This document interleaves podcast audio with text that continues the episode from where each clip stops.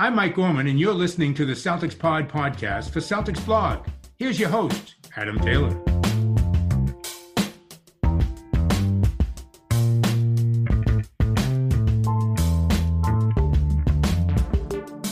Lots has happened the last few days. We're back with Mr. Tim Shields and the newly appointed joint co-host, Mr. Wayne Breezy. Wayne, man, it's it's great to have it all official. Man, it, it feels good to be official, man. And it feels good to be back with you guys, man. Sorry I missed the other show, man, but it was great. Had a graduation, and it's good to be back today. And some stuff's been dropped, man. I mean, we didn't get a reaction episode out at the time just because I was away doing family stuff and it was a Friday afternoon, so there was beer involved. If anybody follows my Twitter, then beer was definitely a bad choice yesterday morning. I was regretting that quite badly. But the one thing we did see was the eight game schedules got dropped. Most importantly for us, Boston's eight game schedule got dropped. So yeah. just to, I mean, how do you guys feel looking at it at the moment? So what was funny to me though, before the schedules were dropped, it was um, I don't know if I, I was I was seeing a bunch of posts about you know, Adam Adam Silver may cancel the season if Corona gets worse, and this is that and the third. And here I go, I'll post the stuff to you guys. Yo, there might not be a season, guys. We might have not have basketball, and then bomb drops. Boom! Here comes the schedule. I'm like, well, there goes that. So, um, I, I think at first when I first saw the schedule, I saw you guys, you know, in your predictions, and I'm like, okay, okay, I can see where we're going here. So eight games, man. Eight games. Let's talk about these eight games, man. Let's talk about them. So, if you haven't seen the schedule already, uh, mainly because you've decided to have a few days off social media, would be the only way that's happened.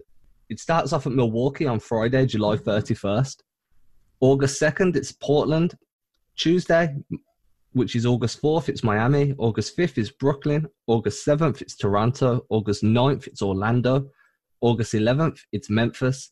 And August 13th, it's Washington personally, I think the only two games that are potential losses, and I do asterisk, asterisk those potentials, especially the first one, is Milwaukee on the opening game of this eight eight game stretch, and then possibly Toronto, simply because of how well coached Toronto are. You can't count them out.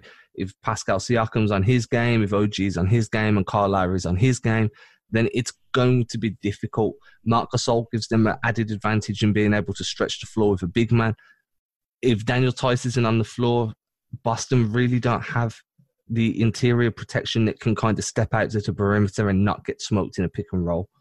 How do you guys feel? What are your predictions for this?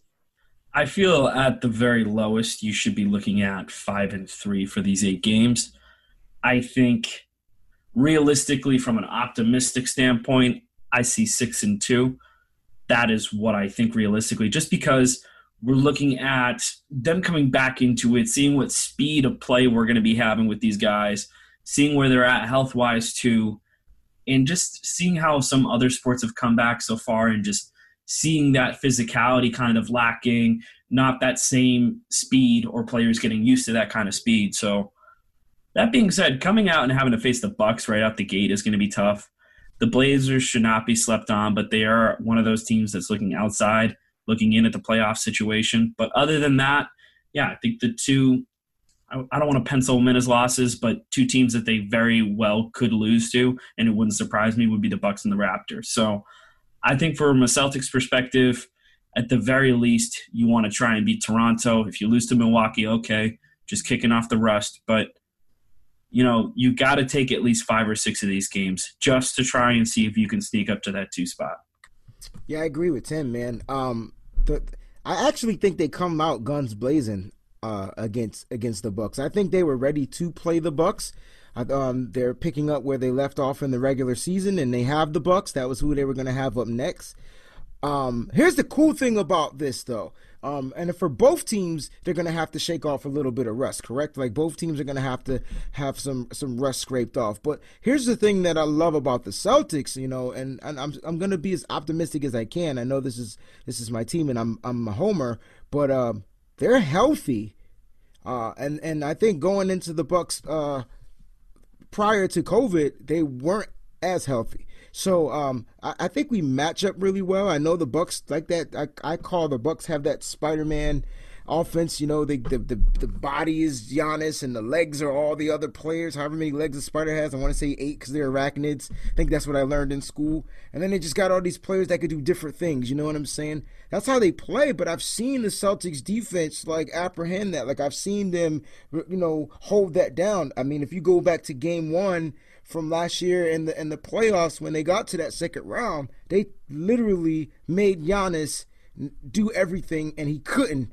Um, and they took away the, the arms. So let the body do it and take away the arms, and it's almost impossible to beat the Celtics. And that was with a different, you know, guy, you know, leading the helm and the young guys coming to their own. But back to the schedule, you know what? I I, I have us at six and two, but you're gonna be upset because I have us winning against Milwaukee.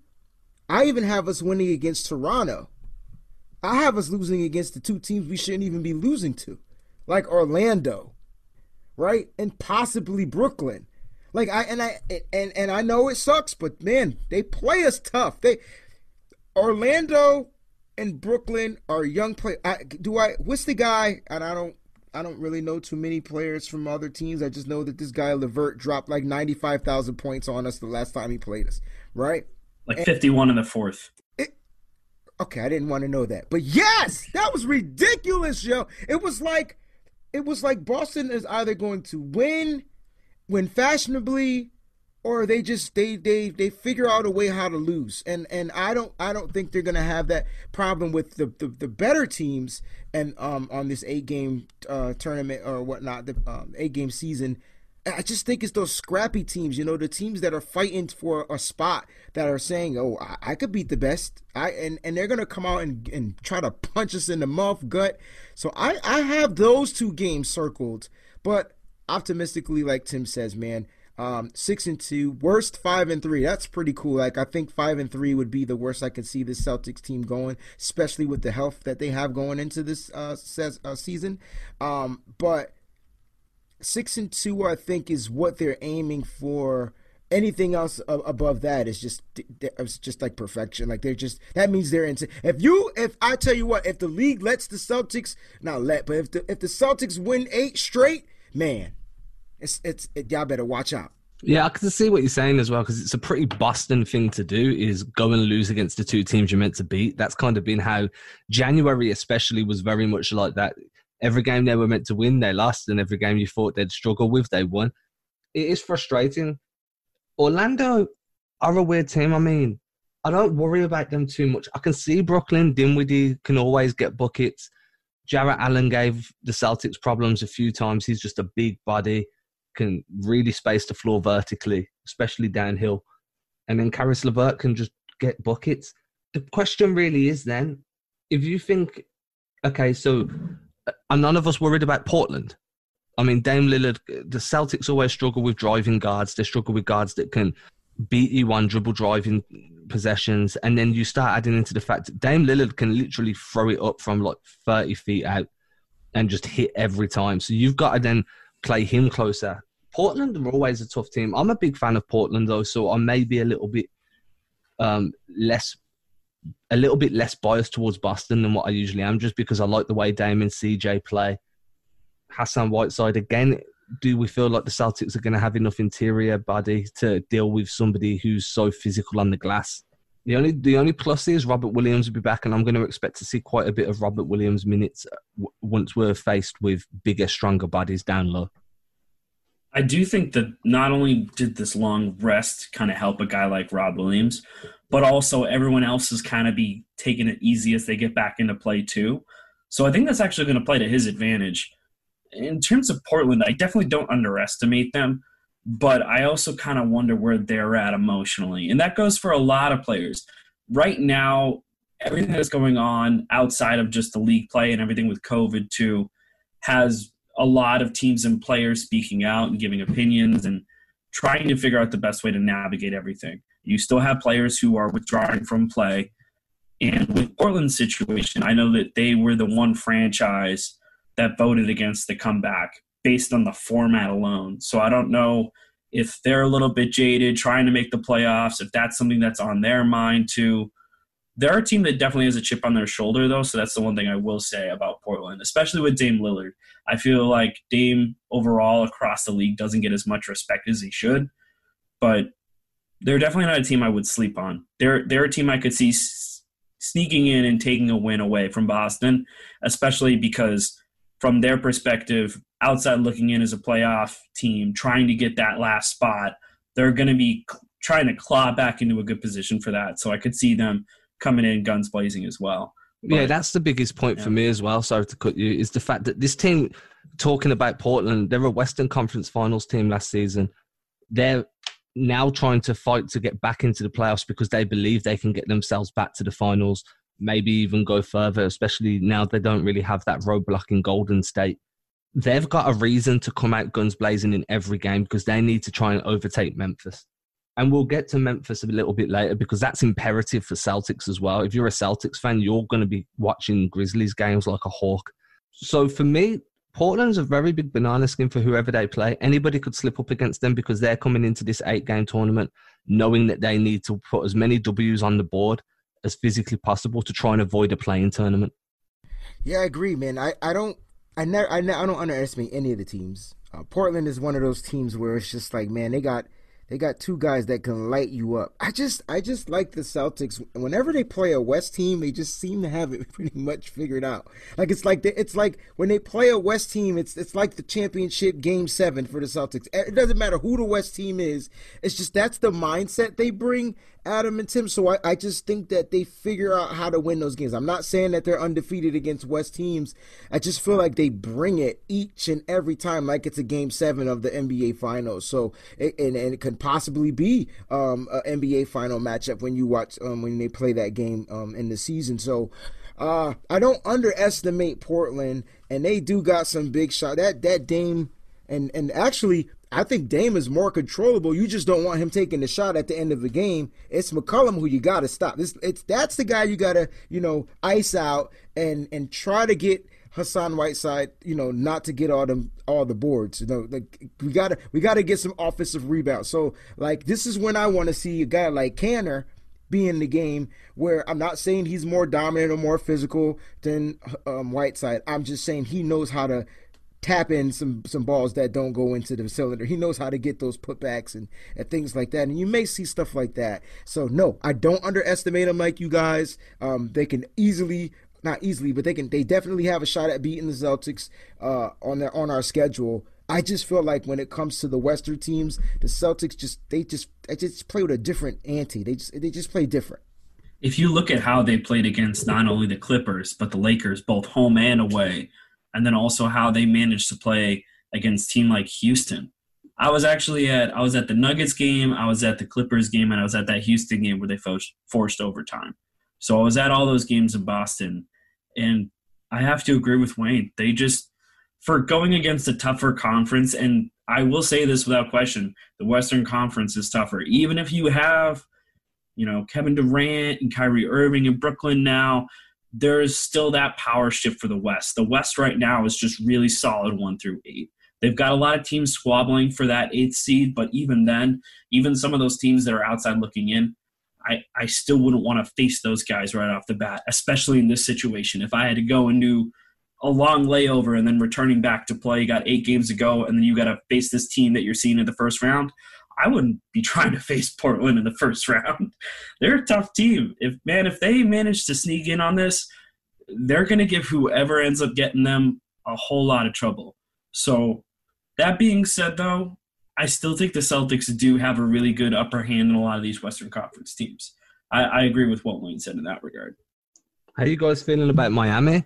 I mean, Bam Adebayo and Jimmy Butler, and no joke, they've put Goran Dragic, Goran Dragic coming off the bench, and that's been a huge revelation for their bench unit as well.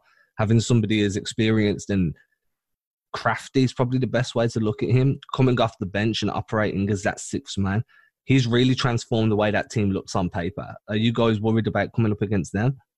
I mean, to a degree, because Miami is a team that's also jockeying for seeding. They're right behind you. They're trying to get up for a better matchup in the first round. So, that being said, they made all these acquisitions, and we've yet to see them really kind of coalesce and seeing how all those pieces fit together. You see it in spurts, but I still am very interested to see how they make all that depth work because out of all the teams at the deadline, they were probably, in terms of the playoff teams, they're the, probably the team that made the most moves and made the most restructuring of their roster pretty quickly too.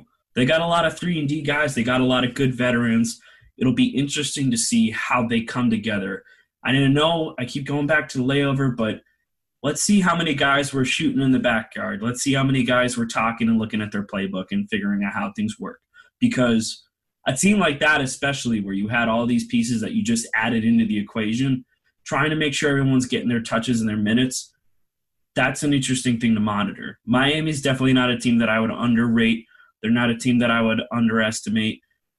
They definitely are capable of going into your building and blowing the doors off. So they would be one of the teams I could see being beating the Celtics, but I don't know. Miami's an interesting team. It's it's just a matter of they can make those pieces work together. I will say, you know, pre-COVID, Miami was probably like the hottest team in the East. Like they they they were hot, and the fact that they were hot and sizzling hot, and they had to go and they went on made all these these acquisitions or whatnot.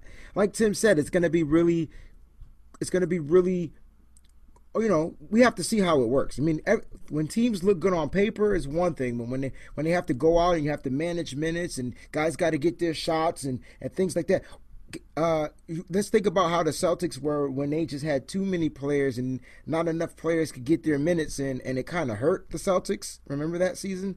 Like we had all, all, these guys, and oh yeah, we got the best team on paper, and, and you know, but we couldn't allocate minutes properly, and guys needed certain amount of shots. You know, even veterans they needed to be in the game to get their juices flowing or whatnot. That's how Miami's looking at the moment. Will they give the Celtics a problem? Yeah, they're an Eastern Conference team. They're in Miami. They're in Florida. They want to win. Florida's already got this this thing on their back, whatever, whatnot. Even though we're in Orlando, uh, but you know what? I just I just think that the Celtics, you know, when when playing the Celtics, just this Celtics team, is just something different. It's just something different about this team. The the youth, it, isn't it? It's amazing to me how quickly the youth have transitioned into like veterans. That that's what it is. They they're young, man. They're young, young, young, young. Even the oldest guy is young, and they're transitioning into the veteranship of how to be well managed as a team. And I wouldn't be scared to play a team like that. And they were playing the Western Conference better than the Eastern Conference. So I don't think I necessarily matter where they're seated on the Eastern side I just know that when it comes down to the nitty gritty, they'll figure out ways. And no one, I, I, no one manages a game better than Brad when it comes to playoff basketball. I don't know what happened in the past. I don't know what happened, you know, in that Bucks series last year because it just seemed like Brad had it figured out, right? Like game one, bam, figured out. Oh, we got it. And then all of a sudden, Kyrie went commando, and we just, and then it was just, it was just a, you know, a bad show after that. And we knew it was over. Like it was hard walk it was hard being a Celtic fan because you knew that the team gave up the ghost. They were just like, all right, we're just going to bow out and we're going to move on to next season and whatever happens in the offseason happen. And then look, things happened in the offseason. We got better um, as a unit and players uh, progressed as well individually. And that's why I think the Celtics are a scary team to face. I don't I don't really care who it is. I don't care what the seed is. I know we don't want to play like, you know, the toughest team first, but I think they play better against tougher competition. That's just my opinion. Yeah, and if you want to be a champion, you have to beat everything that's put in front of you. There's no point trying to duck and dodge because you're going to come up against if that other team's good enough, you're going to come up against them later on anyway. So better to play them early before they get into a swagger themselves. Just while we're on Miami, I do feel like they're uh, their baby blue jerseys are the are the best joint in the league right now. That and the, the Grizzlies. I, I co-sign that. Matter of fact, my son has my oldest son has the Jordans with those colors, and I almost copped a Miami Heat jersey just because they go with the Jordans. But I would never cop a Miami Heat jersey. I just want to make that clear on on this podcast. yeah, it's that and the Grizzlies, man. The, the, the, Grizzlies jersey, that joint, the Ja Morant joint. You know that that jersey sold out everywhere, dude. But um, the colors on that are just fire. I, I've got to admit, those two jerseys are the best two color schemes this season. I mean, that was just getting us a little bit off topic, but I feel like that had to go on record and be said that those two colors are fire. That baby blue and like electric pink just kind of really works, dude.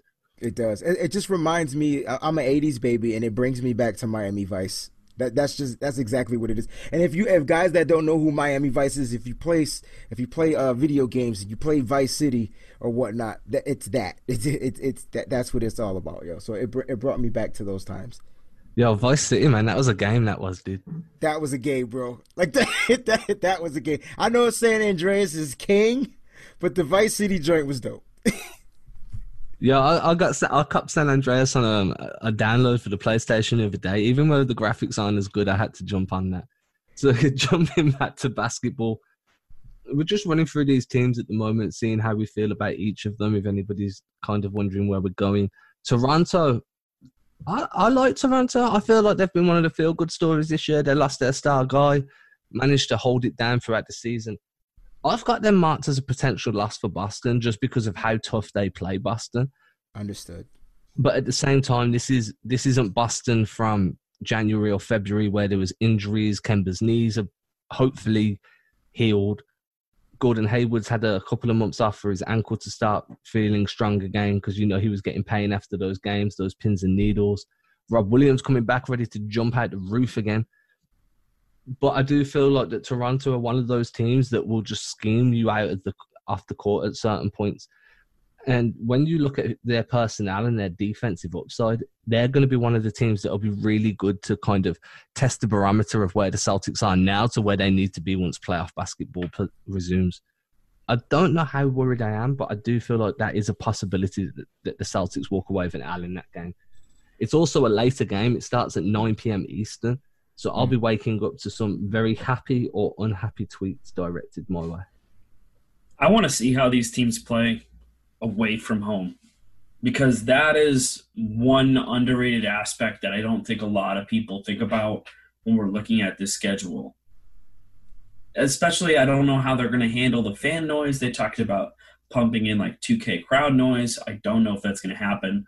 There's still a lot of time for that to be decided upon, but – if they're just playing in an open gym and all you can hear is players and coaches, it's going to be really interesting to see what happens with team energy because a lot of it's going to be players jacking up other players. You know, teammates, you know, rooting on their guys, getting excited when somebody makes a play. A lot of communication there. So without those distractions, without that that fan energy feeding into the team energy, I want to see how a lot of teams who, especially teams who might struggle on the road, handle this kind of situation. But I do feel Toronto said, could be one of those teams that could suffer. I think Toronto and Philly are the big teams that could suffer from that. I, I'm really not sure without I'm not gonna go off the cuff and talk about away records because I don't know what those are off the top of my head, but I, I think that a lot of teams or at least a lot of fans are underestimating how those teams are affected by the fan support. I think it's one of the more underrated parts of you know go, trying to go into an opponent's building and winning a game on the road is that in, entire element of home and away advantage is just completely washed out of the equation. Right now, it's just a matter of getting a more favorable matchup when you're looking at the playoffs. So seeding doesn't matter as much now because there isn't. We're not going to Milwaukee. We're not going to Toronto. We're all stuck playing in a bubble in Orlando, and you have to make the most of it. So whatever path gets you the the best matchups and helps you avoid Milwaukee is going to be your best situation. But I don't know how this affects teams play. Uh, it, it it's going to affect teams play. I, I need to. I'm, i was trying to check. I thought you were going to keep talking. I was going to try to check the Celtics away record because I believe they played. They had a, a, a. I think they had a winning away record, if I'm not mistaken. Like I think they played better on the road. Um, so that would that would help them. I do have their records up if you want me to check it right now. Yeah, if you don't mind, go ahead and, and putting that out. Yeah. So in terms of home and away record, uh, Boston is 23 and 9 at home, 20 and 12 away. Raptors have the same home and away record, so that's a complete wash for them. Uh, Milwaukee is much better at home than they are away. They're 28 and 3 versus 25 and 9. And for example, a team like Miami, Miami's 27 and 5 at home. They're 14 and 19 on, on the road. Yeah. So I don't know how it affects that. And the, the scary part about this is this is all on the road. This might not be as much on the road for Miami because they're still in Florida, but I mean it's still it's still on the road, right? They're not in they're not in Miami. They're going to be in Orlando. So we will have to see how this factors in. I wanted to touch on what you guys were saying about Toronto. Look, I'm I don't have us losing to Toronto, guys. I just don't, and I don't have it as a cakewalk game either. This will be one of those, those, you know, fights back and forth. You know, who's to come down to the, you know, ball, last ball type thing. It's not to be a cakewalk for either team. I just think that the Celtics will find a way to pull that game out. Like, I, there's, it's those games that they definitely want to win and just going back to my earlier argument, it's the games that they should win that they sh- that should be almost like cakewalks. They just they just find a way to lose. I, I like the matchup against Toronto, even though the Celtics are considered the away team. It just I just think that they're going to fare up and play well. I the reason you talked about Philly and Toronto, I think Toronto would be the better team just due to coaching and more of that team has been together. You know what I mean? Like the only piece they kind of lost, the only piece they lost was Kawhi. Whereas Philly added like 95 different pieces to their squad, and they're still trying to figure out ways to gel. And they just added a new piece, right, guys? And then and then it's like, are they going? I mean, I know they beat what they beat the Celtics twice this year. We get it, and last year they could barely beat us or whatnot. I think that Toronto definitely serves the the bigger fear for the Celtics when it comes, or the tougher matchup for the Celtics or whatnot. But again, like Adam says, it depends on who you playing on what day. So you just got to show up and do your thing. So any one of these opponents on on this schedule can be a tough matchup for the Celtics. The Celtics just have to do what they do best, execute and and and continue to you know strive to to win, and they'll be fine. Because I want to get to this next game. Oh well, we could skip past Orlando, but I want to get to this next game on the thing because I want you guys to break this Memphis joint down to me. Just before we do that, I just want to go on record and say that Philly are 29 and 2 at home, and then they're 10, they've lost 110 and lost 24 on the road. They're a really, really poor road team. They really feed off crowd energy. and Embiid, especially, has been noted. I don't have the article in front of me, but somebody actually put down an article on how bad Embiid is when he's playing in front of away fans. So I'm interested to see how well Embiid plays when he's playing in front of no fans because he's very much a guy that plays off energy. He plays, he absorbs his teammates' energy, his fans' energy, and really starts to go from there. The only other thing with Embiid is he's super emotional. So if he feels like there's nobody, everybody at home's watching, he might really up his game that way. But you want to get onto Memphis? I want to get onto Memphis.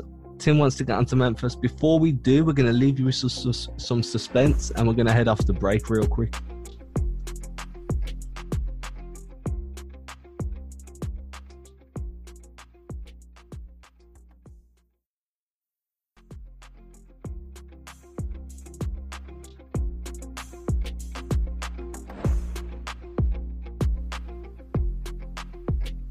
Yo, so Memphis, man. I mean, this is the team all Celtics fans are going to have their eyes on, right? We own their pick.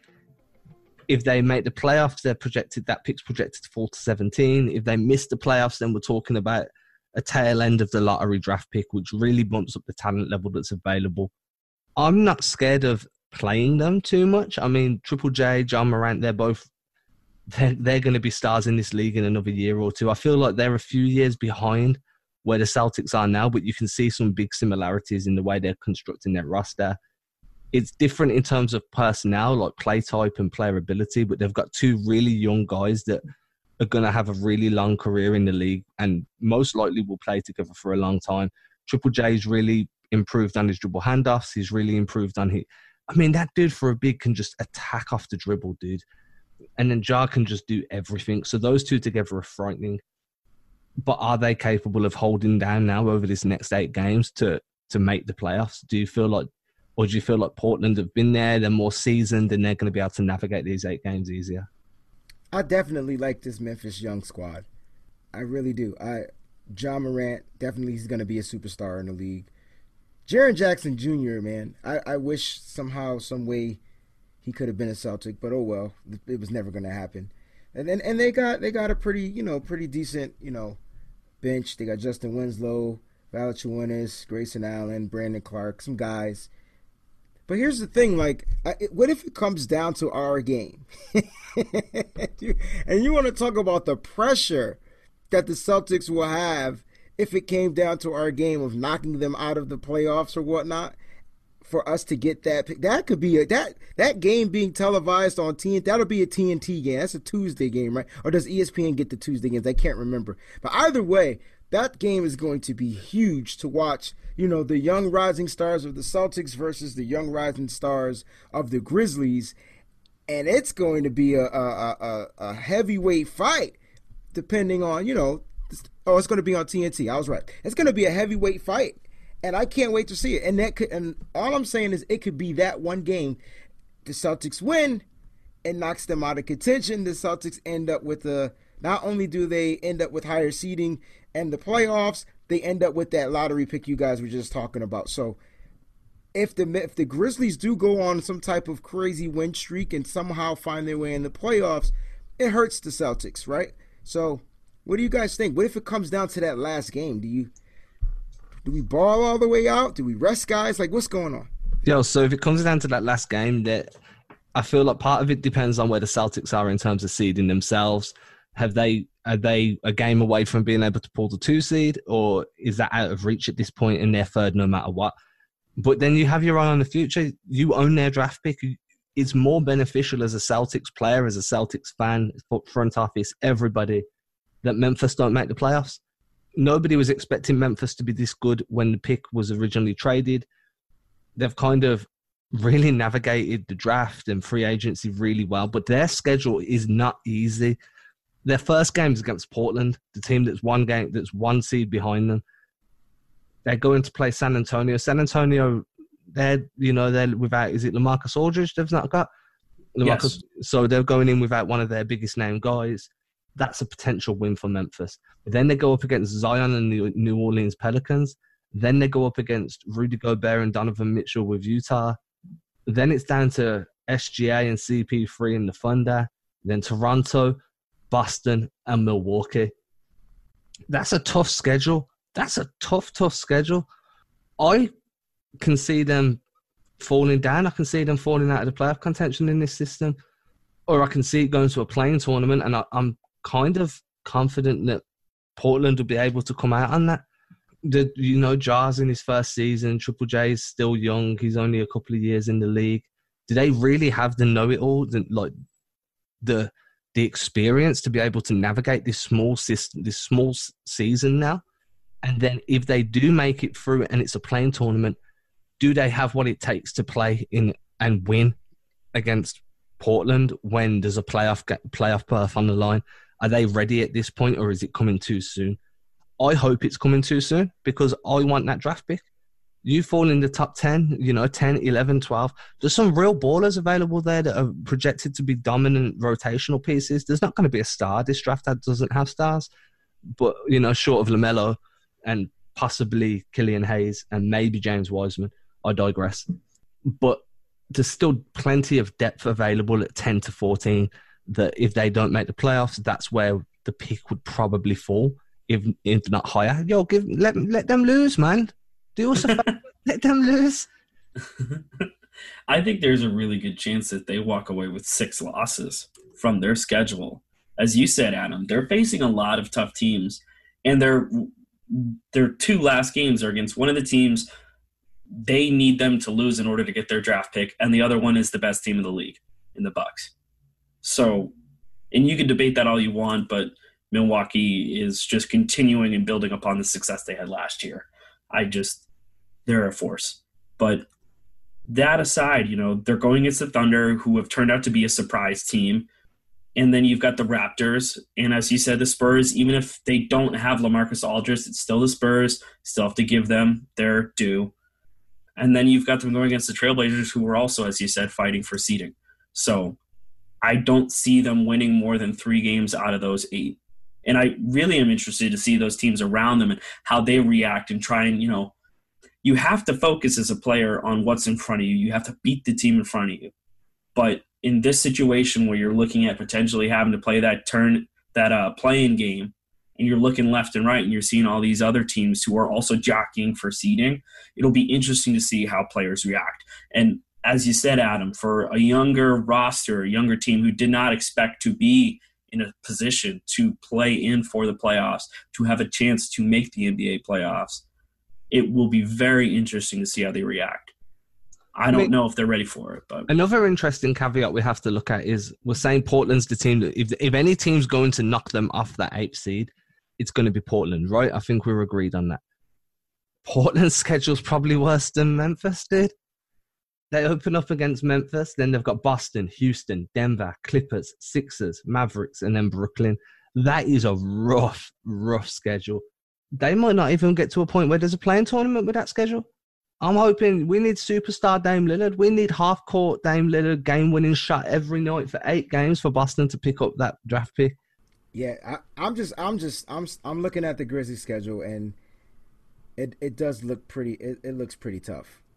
I'm just looking at it from the Trailblazers to the to the Spurs, the Pelicans, the Jazz, the Thunder you mentioned, and then the last three. The last three, the last three, the Raptors, the Celtics, and the Bucks. I, I, and and I know this isn't the Grizzlies show. This is the Celtics show, but because the Grizzlies are, you know, we own that pick. We want them to lose. But here's the thing, like, I'm just looking to see, like, I think Tim said he has them winning three games. I, am trying to figure out what the what the three the what the, the, the Jazz, the Spurs, and maybe the Pelicans. yeah, if Derrick Favors plays for the Pelicans, then I don't think that Memphis can beat them. Once Favors is on the court for New Orleans, their defense goes through the roof, dude. See, it's it, it, it is going to be tough. But lo and behold, as a Celtics fan, number one, like you said, Adam, we just need to take care of what we need to take care of, right? We need to get our seating, secure our spot, and and be happy go lucky. That way, if the Grizzlies aren't on par of, of whatever you know or whatnot, come that that game when we play them, the second to last game of, of the eight game season, you know, we can get some guys rest, we can give some guys some minutes, and we can go ahead and get ready to get you know get this tournament started right. You know what I'm saying? So like I'm, we we want them to lose. We want the Grizzlies to lose. We want the Celtics to win. That's how it is on this show. We definitely want that lottery pick because I can't wait till we start digging into who we possibly can get. Now, that's going to be weird for me.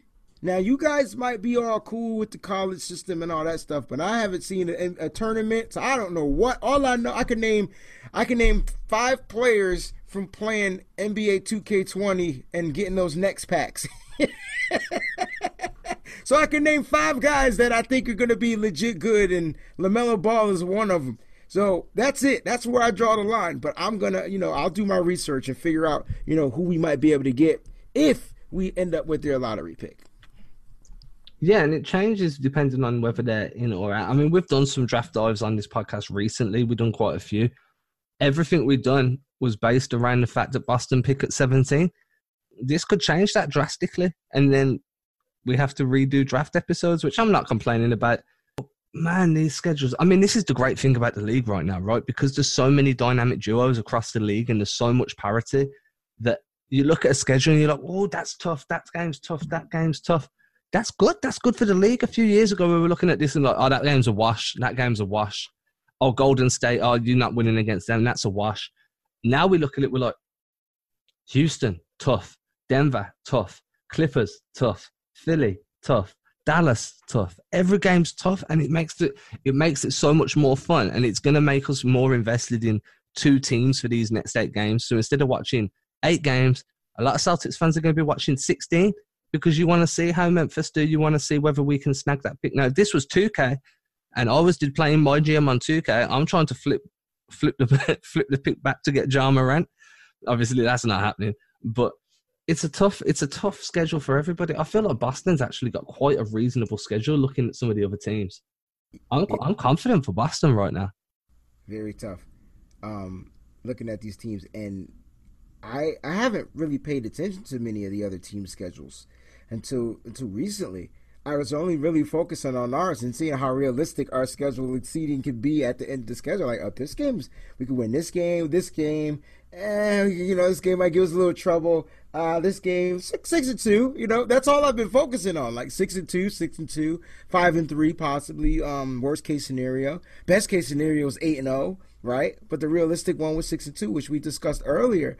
But now that we're going and we're looking at some of the teams that we're playing against and checking out their schedules, and then when we brought up this, I've never thought about factoring in like the inevitable stuff, like how well does Philly play on the road? How well does Toronto play on the road? Then we found out today that Toronto and the Celtics have the same road schedule, so it'll be a bit of a wash. But just like listening to some of these other guys' schedules and how will they play, I'm starting to think that the Celtics they kind of lucked up a little bit, right? With the like they, they kind of got a little bit of lucky. They just have to go out and execute each and every game day. Like that's it. They just have to show up, show out. I, am telling you guys, and I'm not saying this because I'm over exuberant about our team, which I very much so am.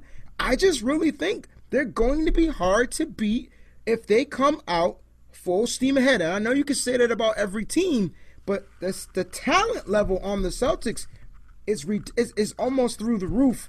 And the and the scary part is that they're young and they're still learning and it's gonna be crazy. It's gonna be crazy. I can't wait. I'm so excited. I can't wait. I find it funny. None of us even took the last game against Washington as anything of importance. We, We've just all just completely ignored Washington. Like that's not even. We don't even need to worry about Washington. We do have to worry about Bradley Beal dropping 51 points or, or but if, if, it's only Bradley Beal, then it's going to be like 105 to 51. Right. right? Because there's no Bertans, right? There's no there's no John Wall. Like they, they just yeah. John Wall might play. That's what I was hearing, but I don't know if that's changed. Even if all. he does, dude, he hasn't played in like nearly. Yeah, it's like John Wall do? at like sixty percent. Yeah, and that's still better than most of the league. That, that would be ridiculous on his part to play in an eight game thing where your team, his team's not even in the playoffs, right? They're not even in the tournament. Right, so like, why why would he? I, I don't know. I, I, I would think that would be ridiculous. Finish out the season, rest up, and I'm not saying that because I'm scared to play a John Wall. Like, no, I'm just saying I, I basketball is fun when John Wall plays for the Wizards. Right, I, I'm I'm a competition guy. I like competition right? I like to see our best against the other team's best. That way they leave it all out on the court and no one is saying, well, we didn't have this guy and you beat us when this guy. I, I, I hate that. But that's how stuff pans out. There's nothing you can do about that. Injuries happen. It's a, it's a physical sport. But my point is, if John Wall, like, why why play when you didn't play all season and then you possibly have a chance of re-injuring something and then you never come back i want john wall back at, at you know at his 90% best opposed to 80% just to play in something that probably doesn't matter to him. And I, am not a fan. I'm just saying. I definitely don't think John Wall would come back. He's one of those guys that has nothing to gain from playing and everything to lose. It's the same thing with Bertans. Bertans doesn't want to mess up a potential paycheck, biggest paycheck he's going to get probably for the rest of his career, just based on where he's at, his age, you know, that just all those qualifiers that say to a player, hey, I probably shouldn't go through and play with this. You know, I sat out for a little bit of time trying to recover from this injury. Now we're coming back after stopping play for three and a half months, four months by the time we actually probably get started. No, it just doesn't make sense, especially for the Wizards, because the big reason why they're trying to hold on to Bertans is so they can actually put together something with Wall, Beal, and Bertans and keep that situation going because you can't move on from John Wall and his contract despite all the injuries that he's had and you've got Bradley Beal, who you've got to try and make happy because he could potentially be vultured away from a team with assets trying to add another piece to a core. So, that being said, with the Wizards, I think it's an exercise in futility. We've discussed it before in other podcasts, talking about how not really sure why they're in the running versus other teams who are just below them, such as Charlotte. But with the Wizards situation, I, I don't really think they're expecting much, but who knows? Yes, so the Wizards are five and a half games behind Orlando. They only need to finish the, the eight game tournament, four games behind to trigger that play-in tournament between them and Orlando.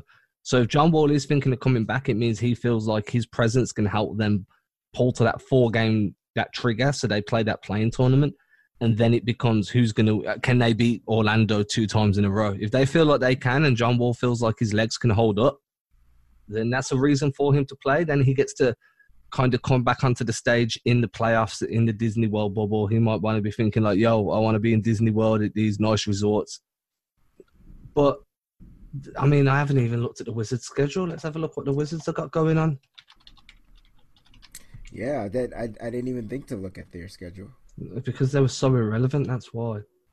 And that's the point. Like that. That's exactly why. So they've got the Suns, the Nets, the Pacers, the Sixers, the Pelicans, the Thunder, the Bucks, the Celtics. They ain't going nowhere, dude. I'm gonna look at the Nets schedule because it's that's tough, man. I mean, that's a thorn in our behind team. That that that. that yeah, I mean, next season's going to be the one where they're really a problem. Kyrie and KD. Yeah, let's eh. enjoy this now. you, you know what? And I know KD is, is highly he's he's he's highly unguardable um, because of his his height and you know his quickness on the first step. But I like Tatum on KD. I, I I'm going to enjoy that matchup of Jayson Tatum and his wingspan on on Kevin Durant. Like if that happens, I, how do you guys? Do you guys feel like that'll be a great matchup to watch? Yeah, I think that'd be an awesome matchup to watch. I feel like what would happen is they'd have Tatum guarding him off ball, and then and then try and rotate Brown onto him once he's on ball because Brown's a better on ball defender. Tatum's a better off ball defender, so you, you rotate those two guys onto him, and that's the beauty of the Celtics system, dude. You can just switch these guys on, and I feel like those two guys could probably give KD some serious headaches. You've got Tatum denying the passing lanes, make sure KD's not finding his spots, and then if you do manage to get the ball in his hands, boom, you got Jaylen Brown in front of you with that that length and strength. He going all in on you, dude. I wish they could see my face right now. That sounds so pretty. Oh my goodness. For well, anyone listening, Wayne's got a green screen on, but he's wearing green, so he's just a floating head right now to tell my secret, man. I wanted to look like the dude from Wizard of Oz, man. Like I want the, the well, Oz. I want. To... it's a spiritual experience. That's if we're going nineties, you would have been like Zordon from the Power Rangers, dude. Just a.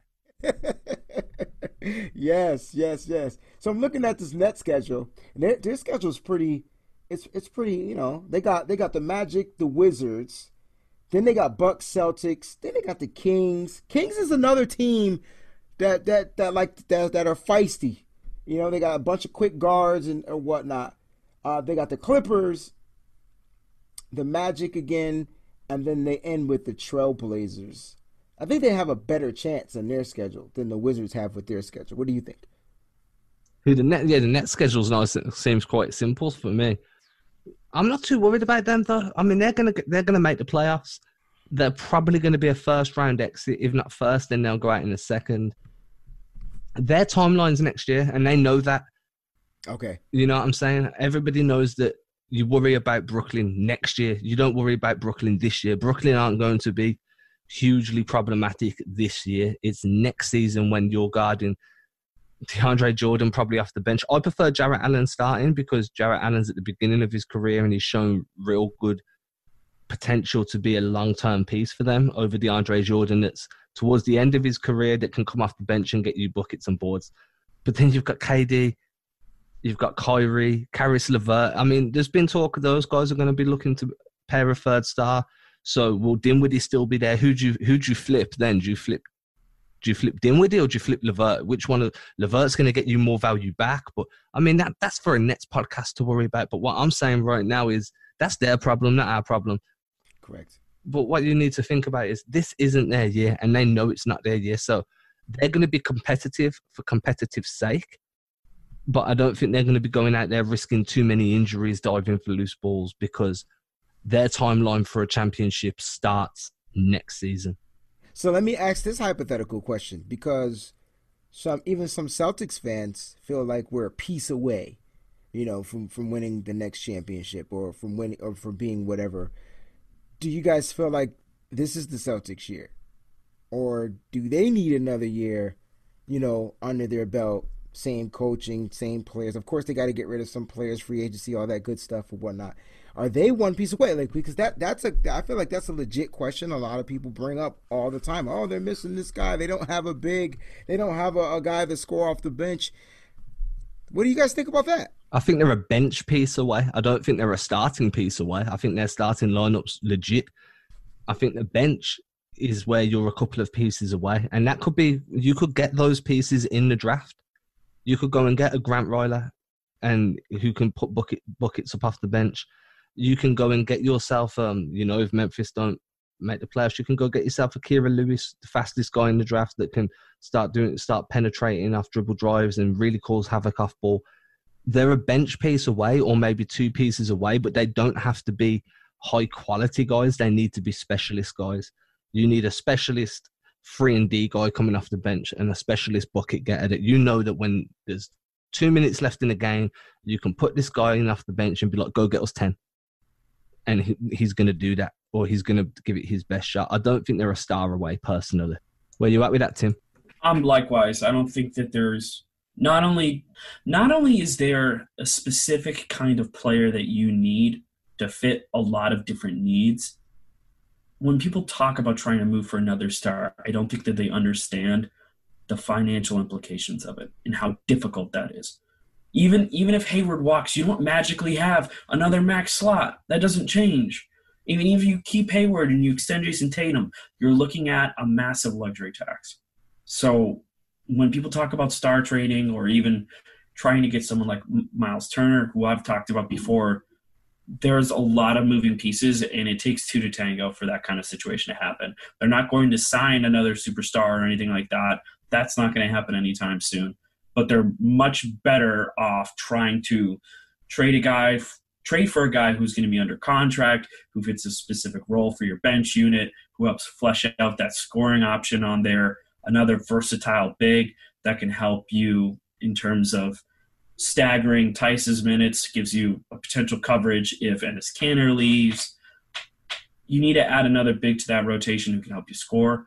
Maybe that's what you look for, but it's definitely not going to be another big swing. I think right now where they're at, granted they don't have the bench pieces that I think they need to win. I think you can win right now in the right situation. You you need certain guys to show up and certain players to do what they were brought on to do you need your young guys to show up and develop the way you know that they can. But if those factors are going for you, I don't think there's any reason why you can't win this year.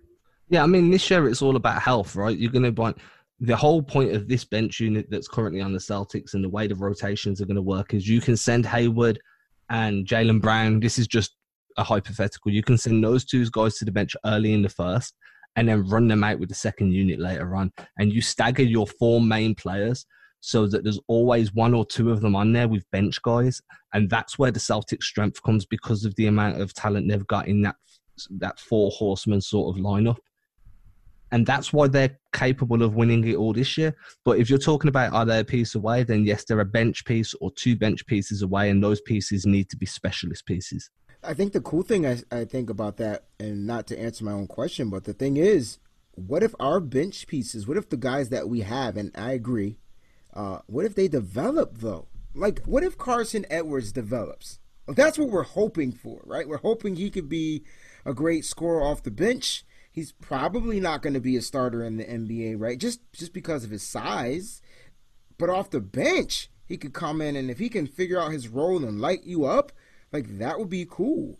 Uh, I don't. I thought Kanter had two years under contract. I could have been wrong. So I thought he had another year under this contract. So so what Tim was saying was trying to move pieces, and I think you're right, Tim. I think a lot of us, sometimes myself, I think we don't really understand the financial, the salary cap, like all the all the things that can cause players, you know, not to be able to, you know, come together. When you see teams like Brooklyn who has an enormous amount of money because they've sucked forever and teams like the Knicks who has an enormous amount of money where they can get three stars on one team at the same time. I do remember hearing that the Celtics were willing to go over that luxury tax, but I think they're willing to do that with the players that are currently on the roster. So he's got a player option. Also, he can opt out. Yeah, he can opt out, but I don't see him doing that personally. Okay. Um, simply, oh, it depends. If he feels like he can go and get more than the five, the five million he's going to earn in Boston, then he probably will opt out. But he's happy in that situation. Oh my gosh, I was about to say the same thing, Adam. I, I've never, if you don't follow Enes Kanter as a human being, you're doing yourself a disservice. Just, just him posting his happiness makes me happy. You know what I mean? Like him just being, you know, uh, I think he's a citizen now, right? So like, or and his his father is doing well. Like just just him posting stuff about his real life events and the things that he's doing for the community in Boston. I think he really likes it here. And remember, he chose to sign the deal to be with the Celtics. You understand what I'm saying? He probably could have went somewhere else already and made more money. He chose to be here. Granted, he has a player option. Granted, he can make more money possibly from another team. But I really think he likes it in Boston, uh, guys. I really do. Yeah, I feel like he's going to be here next season. Personally, I'm working on something about Enes Kanter at the moment, which should, fingers crossed, be out later this week. So I've I've got a bit of a spot for Enes Kanter. I feel like he's um he's slept on a little bit. People are quick to jump on his defensive inabilities. Thank, thank you. But people forget how well he played for Portland last year during that playoff run, and the way he was used for them has kind of laid a blueprint on how to use him to get the best out of him. Definitely a good guy to come off the bench. I won't be mad if his third option in the, in the rotation of bigs. I don't mind if you put Robert Williams ahead of Enes Kanter because mm-hmm. Robert Williams gives you more glass protection. He gives you more vertical spacing because of the way he can get up and down the floor quicker than Kanter. I but agree. Kanter's got a role to play if you if you've got Embiid or Jokic or someone like that that's just a big, strong body, then Kanter's your guy that you put there to slow them down. I'm not mad at that. Five million. I agree. I, I agree. And he can also at he can also provide you a spark. You, you know, Kanter can go out and drop twenty plus points on you and get bored. Like he can do it. He he might not shoot middies all well, but he's just a a, a guy around that rim. Like he has a magnet to the ball. That's what he does. That's what he does better. He, his footwork. Watch the way he plays. Right. He he reminds me, and I'm not saying defensively, but you remember Dennis Rodman's footwork, just just attracting the rebound. Like he's not a great defensive rebound as far as Kanter, but when it comes to the ball leaving, uh, bouncing off the, I mean, we want our our shot take shot takers. We want their balls to go in, Paul, you know, all the way. Like we want them to go. But when they don't, it's great having Kanter on the floor because you know he has a magnet to get that rebound to kind of win the tip off. He gets quick positioning with his footwork. He's really good. And on top of that, he's just a great guy, man. If you ever get a chance to talk to Enes Kanter, you will understand like he's just a great fellow to talk to, great human being. But I'm glad he's a Celtic. And you said it, man. You're going to talk about it in your piece, uh, hopefully in the upcoming week, because if we get the Portland Enes Kanter for this playoffs, I and as your third option in bigs, oh, MG. That's that's got to be something scary. That's got to be something scary because you figure what will be our starting five. All right, so our starting five is going to be um, uh, Kemba, uh, Brown, Hayward, Tatum, Theis. Yeah, I'm going with Theis. Yeah. So if if you're bringing in Rob, you know Williams on on on the defensive end to rotate first, and then you bring on it depends on the situation, like you said, it depends on the matchup, who gets the at, at the two. But you might see Kanter start uh, a night. You might see Rob Williams. That would be crazy. Like if they just wrote, I just, I can't I can't I can't even imagine what Brad is going to do. We do know he's the he's a he's a master planner, um, and he loves to mix stuff up. So I can't wait to see what it's going to look like with the rotation and whatnot. I know if the rotation is going to be shorter, but I think that they're all going to be a part of the rotation. All three of those bigs. And just to end it on this statistic, you mentioned he's not a great defensive rebounder. Yes, sir. He's actually been damn good, dude. Um, he pulls Oops. down 26% of the team's defensive rebounds when he's on the floor. So just over a quarter. No, I mean because everybody feels like he's not a great defensive rebounder because everybody focuses on what he does on that offensive glass, right? Mm-hmm. He's in the 93rd percentile of centers in the league for defensive rebounds. He isn't actually terrible. I mean, it's just never talked about or highlighted. Yeah, exactly. And this is excluding garbage time minutes as well. If you include garbage time, it's probably going to be a little bit higher.